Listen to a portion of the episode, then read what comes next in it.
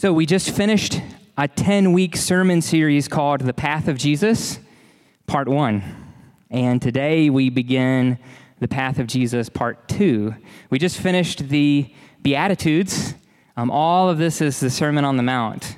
Um, and now we continue with the Sermon on the Mount after Jesus has finished giving these blessings to people. Now we continue with the Sermon on the Mount, Matthew chapter 5 uh, through chapter 7. We'll be doing that for the next 12 weeks and it's going to be really good and challenging just to sit under these words of Jesus and see how he might shape us.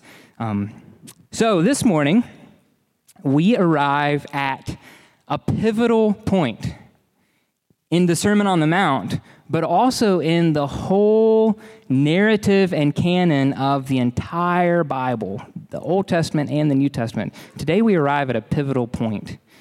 Now, there's a literary device. I don't even know if literary device is the right word. I'll have to check with some of my English teacher friends, Thomas and Rachel. Feel free to correct me um, after this.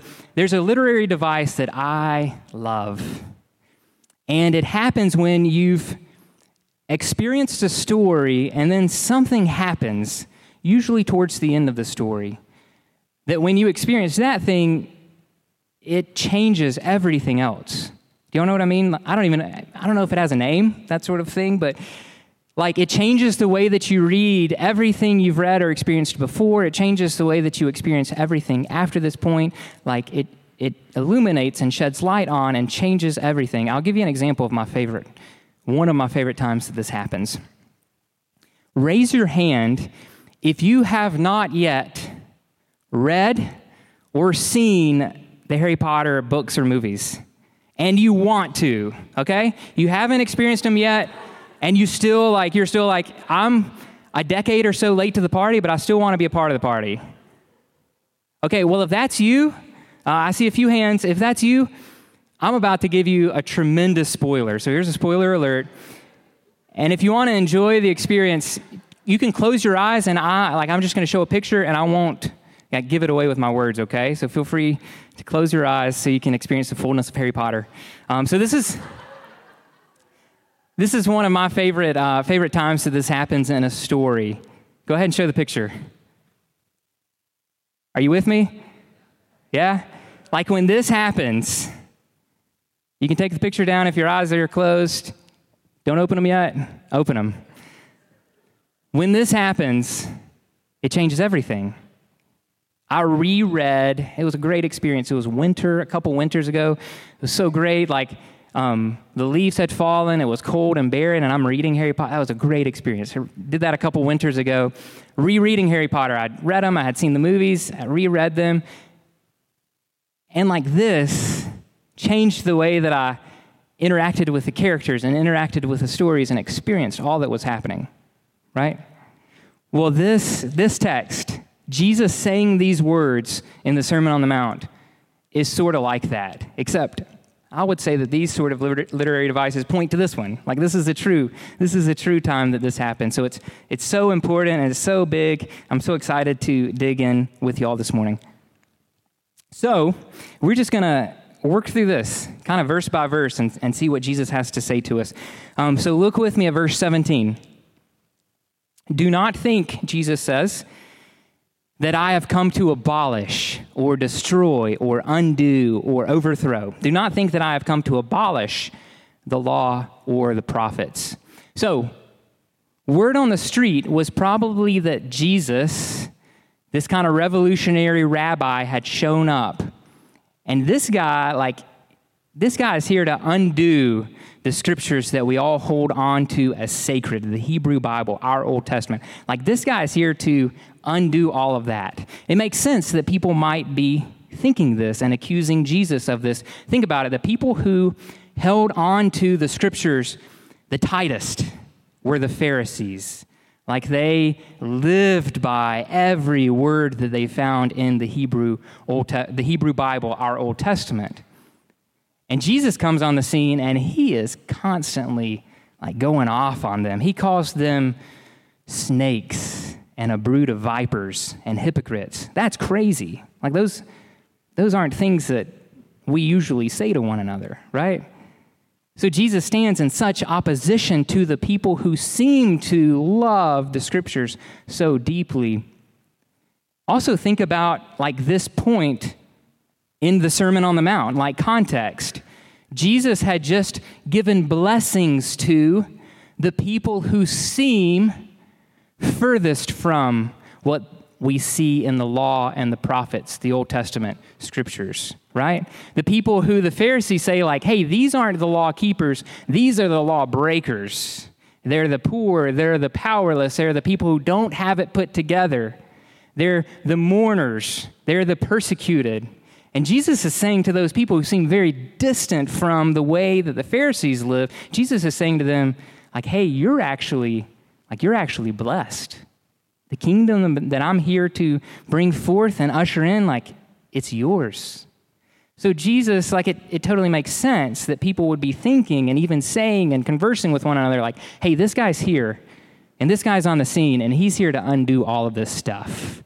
So, Jesus at this moment wants to set the record straight. And he says, No, I'm not here to abolish the law or the prophets. In fact, look at verse 18 until heaven and earth pass away. Until heaven and earth pass away, not a dot, not an iota, not the smallest, not the seemingly most insignificant detail will pass away from the law until all is accomplished. In other words, Jesus has a really high view of his scriptures, our Old Testament. Like Jesus says, like these words, our Old Testament, to us sometimes it just seems antiquated and outdated and archaic. Jesus says, This is true and valid and good and faithful. And I hold on to this. And everything you see here, like, this is, this is trustworthy, good stuff. This is the word of the Lord. That's what Jesus says about his Bible, the scriptures, the Hebrew Old Testament. So Jesus isn't here to abolish the law of the prophets. Instead, he says what? That he's here to fulfill, fulfill them. This word fulfill um, is a tricky word in the original language in Greek. And scholars and commentators have lots of theories. And they have lots of conversations in their ivory towers about what this word plerao really means. I, I think it means three things. And these aren't like some commentators say these are mutually exclusive things, like it can't mean, but I, I think it means a combination of three things that are, that are, this is kind of the pivotal moment. This is very important. First, I think Jesus is telling us when he says, I'm here to fulfill the law and the prophets, not to abolish, but to fulfill them, I think he's saying that they point to me. The law, the prophets, our scriptures, they point to me. Genesis 3:15 this word that the Lord gives about an offspring of Eve who will crush the head of the serpent, it's me. Abraham's offspring that you've been waiting for, you, you thought it was just this nation, but it's more than that. It's, it's me. Like the psalmists, the one that they were waiting for, the prophets, the one that they were waiting for, the Messiah, the messianic figure, the king that they were talking about, it's me. Moses, you thought he was the greatest prophet, but I'm here as the true prophet. Levi isn't the true and great priest. I'm here as the true priest. You thought David was the true and ideal king, but I'm here as the king. Everything you see in your scriptures, they point to me. Second thing I think Jesus is saying is that I perfectly obey everything you see in the scriptures. Like I am the perfectly righteous one. One commentator says, that Christ's righteousness is so radical, not because it's new, but because he lived it. He lived it. Jesus is the one who perfectly loved his neighbor. He is the righteous one. And then I think the third thing is um, this Greek word means um, fulfill, to bring out the full weight or significance of something, to clarify, to elucidate, to illuminate. So I think Jesus is telling us I'm here to explain, to teach, to show you what the law really meant all along in a new and fresh way that you'll finally be able to understand and live in. Jesus is here to fulfill the law. I'm here to teach it. I'm here to illuminate it. I'm here to make sense of it. Um, there's an ancient church father, just so you can know that I'm not making this up, as someone in the 21st century. Um, John Chrysostom lived in the fourth century. He was uh, the Archbishop of Constantinople, and here's what he said Jesus' words were no repeal of the former. This is good. This is beautiful right here. Um, but a drawing out and a filling up of them. They weren't a repeal of the former, but they were a drawing out and a filling up of them. So here's what Jesus is doing.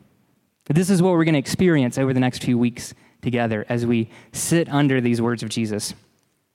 Jesus is elevating the conversation about the law and the prophets.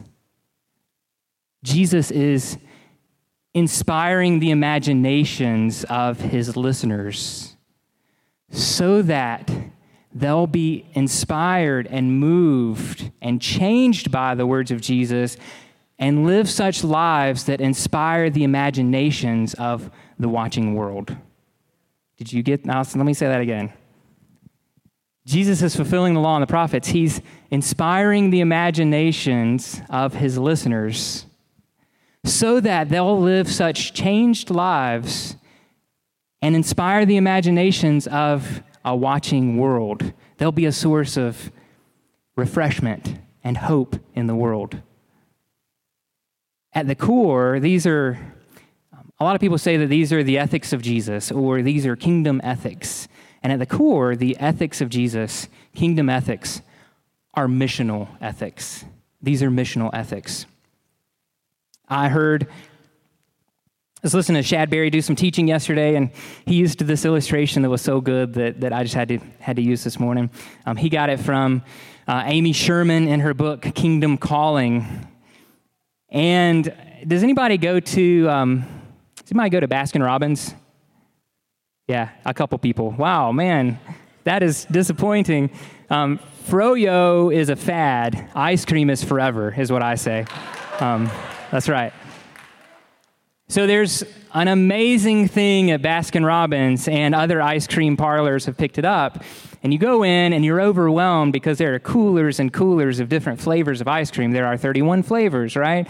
And in order to help you decide which ice cream you want and which ice cream you don't want, what do they have for you? Samples. That's right. Um, I've been to ice cream parlors with Robin before, and he is not shy about taking advantage of the samples that they'll give him. Uh, I'm always a little uncomfortable. Like, is there a limit here? Like, I'm a rule follower, you know? Um, so at Baskin Robbins, they give you a pink spoon, a pink spoon, a little tiny, cute pink spoon. Have you all seen those? And the point of the pink spoon is to show you what you don't want, but also does a couple of important things one, it gives you a foretaste of what you actually want. Like you taste that mint chocolate chip and you're like, man, this is just a tiny experience of that. It's a foretaste of the fullness that's to come. And it also shows you that you want more of it. I'm not satisfied with this little this little morsel like I want scoops of mint chocolate chip ice cream. Now here's the deal. You you, if you're a follower of Jesus, you are like, you're like, you not are, but you're like a Baskin Robbins pink sample spoon. Because as you're living out these ethics of Jesus, you're giving the world a foretaste of what's to come. Your friends and your neighbors and your family, and you're showing them, like, hey, don't you want more of this? Don't you want to be a part of this? Like, isn't this good? Isn't this beautiful? Like, people who aren't raging at one another and hating one another, and people who work through their differences and they're not living lives that are filled and um, dictated by lustful thoughts and intentions. Like, don't you want more of this? At the core, the ethics of Jesus are missional ethics. And this has been the story all along. Like Jesus isn't here to undo anything. Th- think about it. All the way back in the beginning, all the way back in the beginning, in Genesis 1, 2, and 3, God creates humanity and the intention, the purpose for humanity was to be a kingdom of priests in the world, ruling and reigning over creation on God's behalf, mediating God's presence as priests. You're a priest, mediating God's presence to the world. And God gave humans boundaries, right? Live underneath my authority. I want you to do these things. I want you not to do this thing. But humans rejected the vocation that God had given them. Humans rejected of the calling that God had called them to. So God calls a man, Abram, and he has a family. And actually, in Exodus 19, God tells Moses, This people is to be for me a kingdom of priests a people who will rule and reign the world on my behalf, a people who will mediate my presence to the world. But again, Israel, time and time and time and time and time again, rejected their calling that God had given them. They rejected their vocational purpose. And now Jesus is on the scene, and he's like, The kingdom is here. And I'm calling to myself a kingdom of priests who will rule and reign on my behalf who will mediate God's presence to the world. Now, here's how I want you to live your lives. These are missional ethics for your good, as you're going to see over the next few weeks. These are for your good, but they're also for the good of the world. Look at verse 19. Therefore, therefore, with all this in mind, whoever relaxes one of the least of these my commandments, and teaches others to do the same will be called least in the kingdom of heaven. But whoever does them and teaches them will be called great in the kingdom of heaven. Here's what Dietrich Bonhoeffer says it's so simple. It's kind of like, okay, of course, that makes sense. The only proper response to this word which Jesus brings with him from eternity is simply to do it. It's so simple. Jesus expects and Jesus desires that his followers will actually do what he says. And you may think, of course, of course, of course, but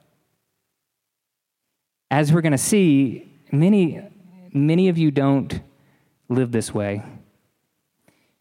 One sixth, one sixth of the entire Sermon on the Mount is Jesus actually saying, Hey, I want you to hear what I'm telling you and obey what I'm telling you. He closes the Sermon on the Mount intentionally. Like everything Jesus is saying and the way he's piecing it together is intentional and purposeful and thoughtful. Um, he closes the Sermon on the Mount with the, um, the parable of the man who built his house on stone. You remember the story? And the fool who built his house on the sand. And Jesus says, Everyone who hears these words of mine and does them will be like the wise man who built his house on the rock. But everyone who hears these words of mine and who does not do them will be like the foolish man who built his house on the sand on an unstable foundation. And when the winds and the rains and the floods came, that house was washed away, and great was the fall of it. One sixth of the entire sermon is Jesus saying, Hey, I actually want you to listen to what I'm telling you and obey me. But listen to this there's a difference in doing the things that Jesus says and obeying Jesus by loving God with all of your heart, soul, mind, and strength.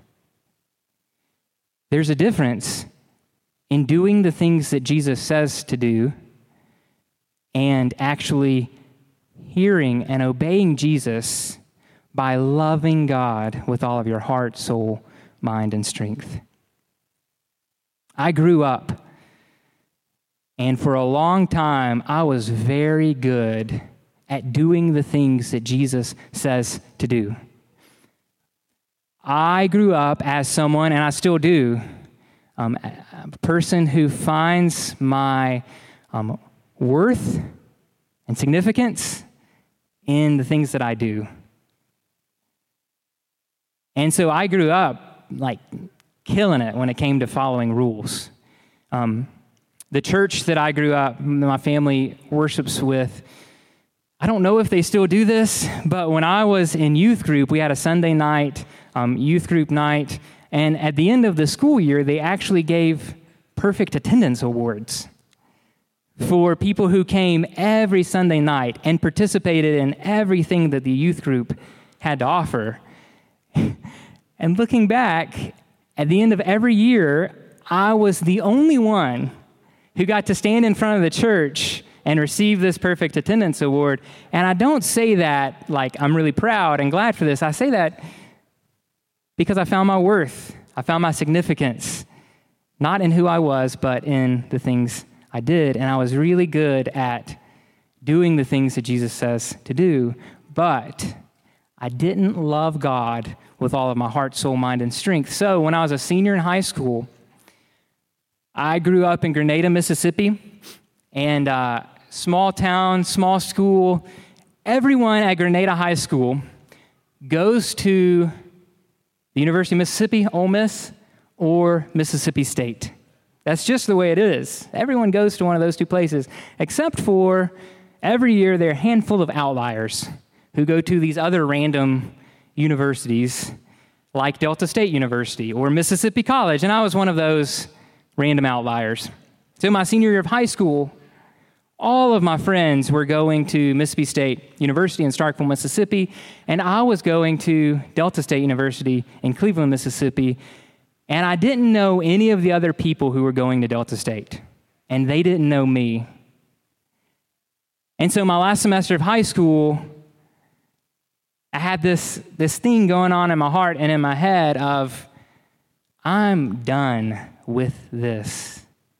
Has anyone ever been there? Like, I've tried so hard for so long to keep all of the rules, and I'm done. Like, what? What's the point of this? And no one I know, and no one who knows me, is going to school with me, so this is my shot. I can be whoever I want to be right?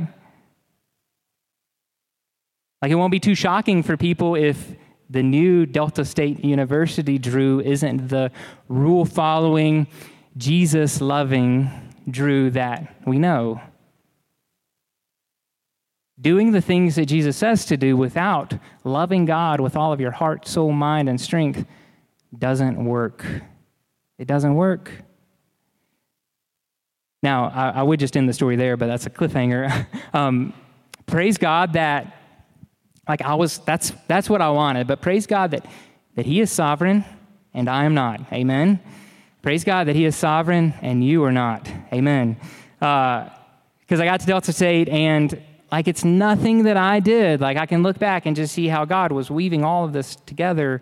Like the people that I met, the person who lived across the hall from me in the dorms, they were all men who loved Jesus deeply. Like they loved God with all their heart, soul, mind, and strength.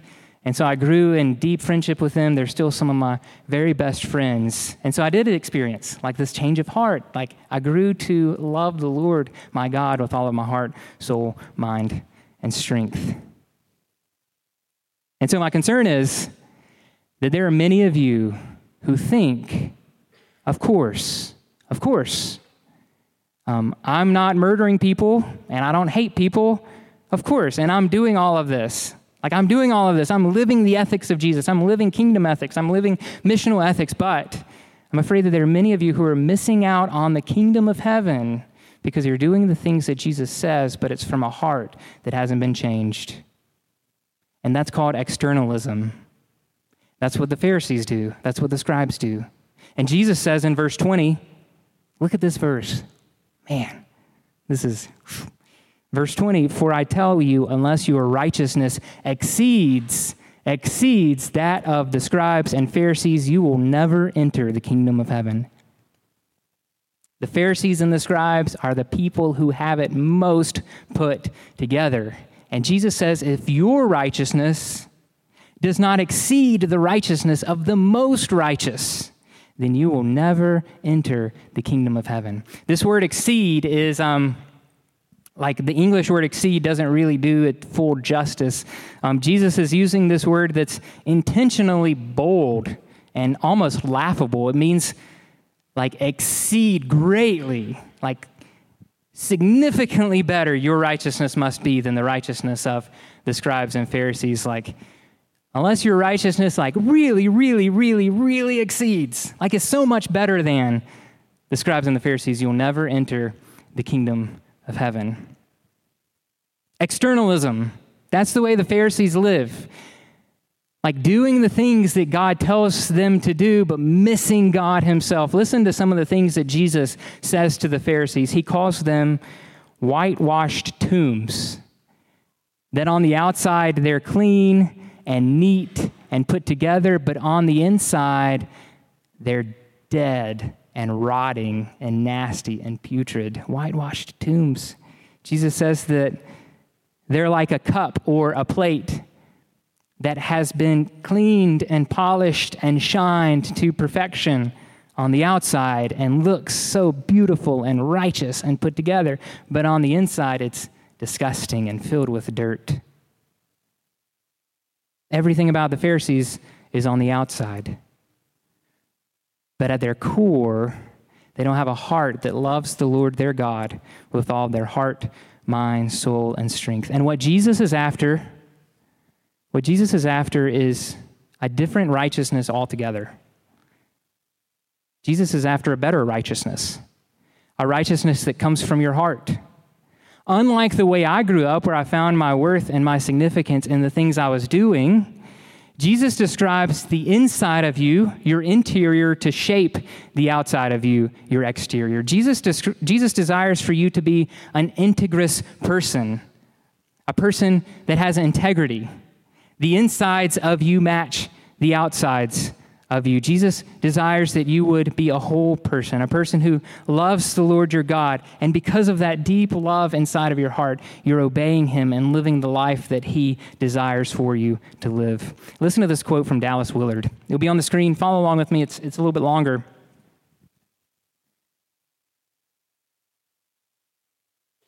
The most constant whim, historically, has been the disastrous idea that Jesus is here giving laws. For if that is all he is doing, they will certainly be laws that are impossible to keep. The keeping of laws turns out to be an inherently self refuting aim. Rather, the inner self must be changed. Trying merely to keep the law is not wholly unlike trying to make an apple tree bear peaches by tying peaches to its branches. Jesus is after your heart. Jesus wants you to obey what he's telling you, but he wants you to do it from a heart that loves the Lord your God with all of your heart, soul, mind, and strength. And that is why Jesus says that's the greatest commandment. And so, over the next few weeks, as we look at these ethics of Jesus, that's what you're going to see is that Jesus is getting to the heart of these laws that we find in the Ten Commandments and throughout the Old Testament. Like, it's not just about not killing your brother or your sister, though that's important. Jesus says, in your heart, don't even have hatred towards another human being.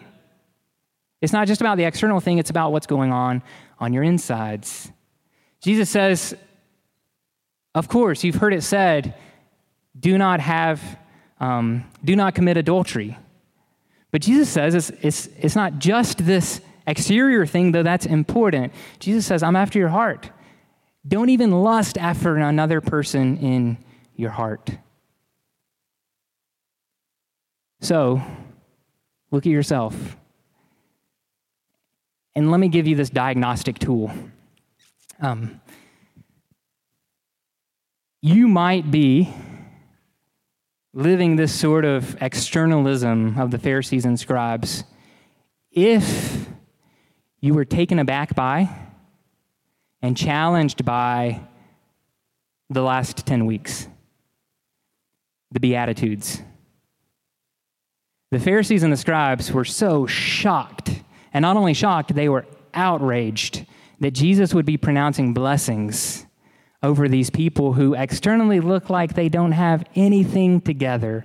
They seem so far from keeping and obeying the law. But Jesus looks at them and says, actually, because of what's going on on your interior, you're closer to the kingdom. So, like if I'm honest, I was challenged looking deeply at the Beatitudes. I was, I was challenged, and sometimes I found myself angry. And it's because I have this bent, like I know some of you do, towards externalism. And I don't want to miss out on the kingdom of God in our midst. And I don't want you to miss out on the kingdom of God in our midst. So look at your life and see if that's true of you. Now, there's another. Um, there's another reason you might miss, miss out on the kingdom of God in your midst that I have to address, and it's a theological reason. A theological reason. A reason that I fell prey to for, um, for many years. Um, let me read again verse, verse 20. Look at verse 20 with me. This, this verse is so scandalous and outrageous. For I tell you, unless your righteousness exceeds, really, really exceeds that of the scribes and the Pharisees, you will never enter the kingdom of heaven. Now, there's a theological reason some of y'all might miss what Jesus has for you over these next few weeks in the Sermon on the Mount. A theological reason that can be summed up like this three words law versus grace. Law versus grace. Some of you may look at me and say, Drew, you like you think it's really important that I obey Jesus. That sounds to me a little legalistic. What about grace? And I would say, yes, I'm, that's exactly what I'm telling you. I think that's what Jesus is telling you, and I don't think that's legalistic at all. Paul seems to, in Romans 6 and 7, Paul seems to speak very critically of the law. Um, we don't have time to really dive into Romans 6 and 7 now. You can read it when you go home. Um, but Paul, Paul speaks very critically, seemingly, against the law. And he tells people, he tells the Christians in Rome, like, you're no longer under the law, you're under grace. Law was death to me. Are we under the law? Like, do we need to really obey and follow what Jesus says here? Or we, Drew, we're under grace, right? And okay, I'll say this. That is, um, that is true about the law in general.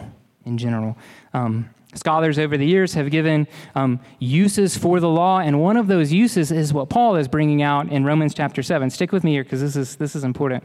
Um, in Romans chapter seven, Paul seems to talk about the law as a mirror. Um, like the law shows you how bad you are and that you need Jesus, okay? So I would read um, Matthew chapter 5, verse 20. Your righteousness must exceed that of the scribes and the Pharisees. And I would read that and think, like, well, I have no shot, right? And so Jesus is telling us, like, and I'm the righteous one. Like, you have no chance. You have no chance. So follow me and trust in me because I'm the one who perfectly obeys the law, right? The law is a mirror. I look into the law and I see all my blemishes, all my flaws. And about the law in general, that is true. Paul says in Romans chapter 7, um, I really wouldn't have known that I had um, a heart that was coveting unless I had the law tell me, don't covet. And when the law said that, I was convicted and I was challenged. It was like a mirror that helped me to see man, I need grace. I need Jesus. So that's true of the law in general, but that's only a sliver of what's going on here in the Sermon on the Mount. That's not the purpose of the Sermon on the Mount. If you read it through those lenses, you're going to miss out on so much life and richness that Jesus has for you. Listen to this. We're in Matthew chapter 5. Sermon on the Mount starts in Matthew chapter 5. In Matthew chapter 4, Jesus called his disciples, okay? The disciples of Jesus were already following him. Like Jesus already loved them. Like Jesus already um, showered them with grace.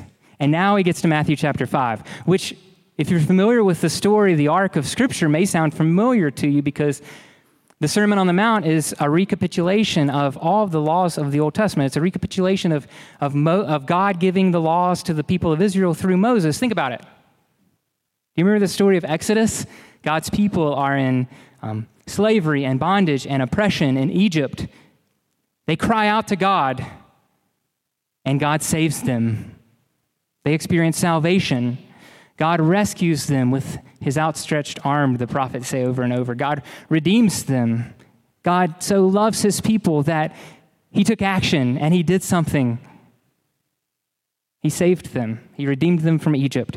And then, and then God gave them the law through Moses. Do you see that? Yes, the law is a mirror, but that's only a part of it. And that's not the point of what Jesus has for you in the Sermon on the Mount. If it was, why? I wish Jesus would have just said, if that was the point, you can't do it. You can't be righteous enough. And I can because I'm God, so follow me. The end. Close the Bible. Let's, let's move on. But that's not what he does. He spends chapters and chapters and verses Many of those, one sixth of those, saying, Hey, listen to what I'm saying and obey me. Salvation isn't the point, okay? This is for followers of Jesus. These are the ethics of Jesus. These are kingdom ethics, and these are missional ethics. Now, I'm going to close by reading a psalm, um, Psalm 1. Um, and if you're like really quick to turn there in your Bibles, I'm actually going to do something that seems a little shocking, and don't turn there with me. Don't turn to Psalm 1 with me. Um, the words won't be on the screen. I want simply to read these words over you and for you to listen. Because what I want you to hear, and this is the reason that these next few weeks, I believe, are so important for you and for our city because Jesus lays out for us in the Sermon on the Mount a path. Like, do you want to follow me? Do you want to be my disciple? This is about discipleship. Then this is the path that I want you to walk. And should you walk this path, this is a path filled with blessings. This is a path filled with deep nutrients for your soul. This is a good path. This is the path of flourishing. And I want that for you. Is it easy? No, it's not easy. Will it be painful? Absolutely. It's not free from pain and heartache and tragedy but walking on this path that Jesus has for us is good. And I want us so badly, I want us to do this together. Let me read for you Psalm 1. Just listen to these. I'm just going to read half of it. Just listen to these three verses. You can close your eyes. If you want, you can um, kind of paint a picture in your mind. This is what I desire for Christ City Church planted here in the city of Memphis. Blessed is the one who does not walk in step with the wicked, or stand in the way that sinners take, or sit in the company of mockers, but whose delight is in the law of the Lord, and who meditates on his law day and night, who can say with the psalmist in Psalm 119, Open my eyes that I may see your wonderful things that are in your law. My soul is consumed with longing for your laws. I reach out for your commands, which I love, that I may meditate on your law. Oh, how I love your law. I meditated on it day and night. That person, listen to this, that person is like a tree planted by streams of water, which yields its fruit in season, and whose leaf does not wither. Whatever they do prospers. So may you be a person. May we be a church, a people that is like a tree planted by streams of waters, planted in rich soil filled with nutrients, where there's blessing and life and abundance and fullness and richness, that we may also bear much fruit. Let's pray together. Lord, would you give us grace to walk the path of Jesus? Would we experience richness and fullness of life? And springing forth from that, would we bear much fruit? Would our city, our family, our friends be so moved and encouraged and refreshed by us that they would have a foretaste of what's to come and that they would want more of it? Pray all these things in Jesus' name. Amen.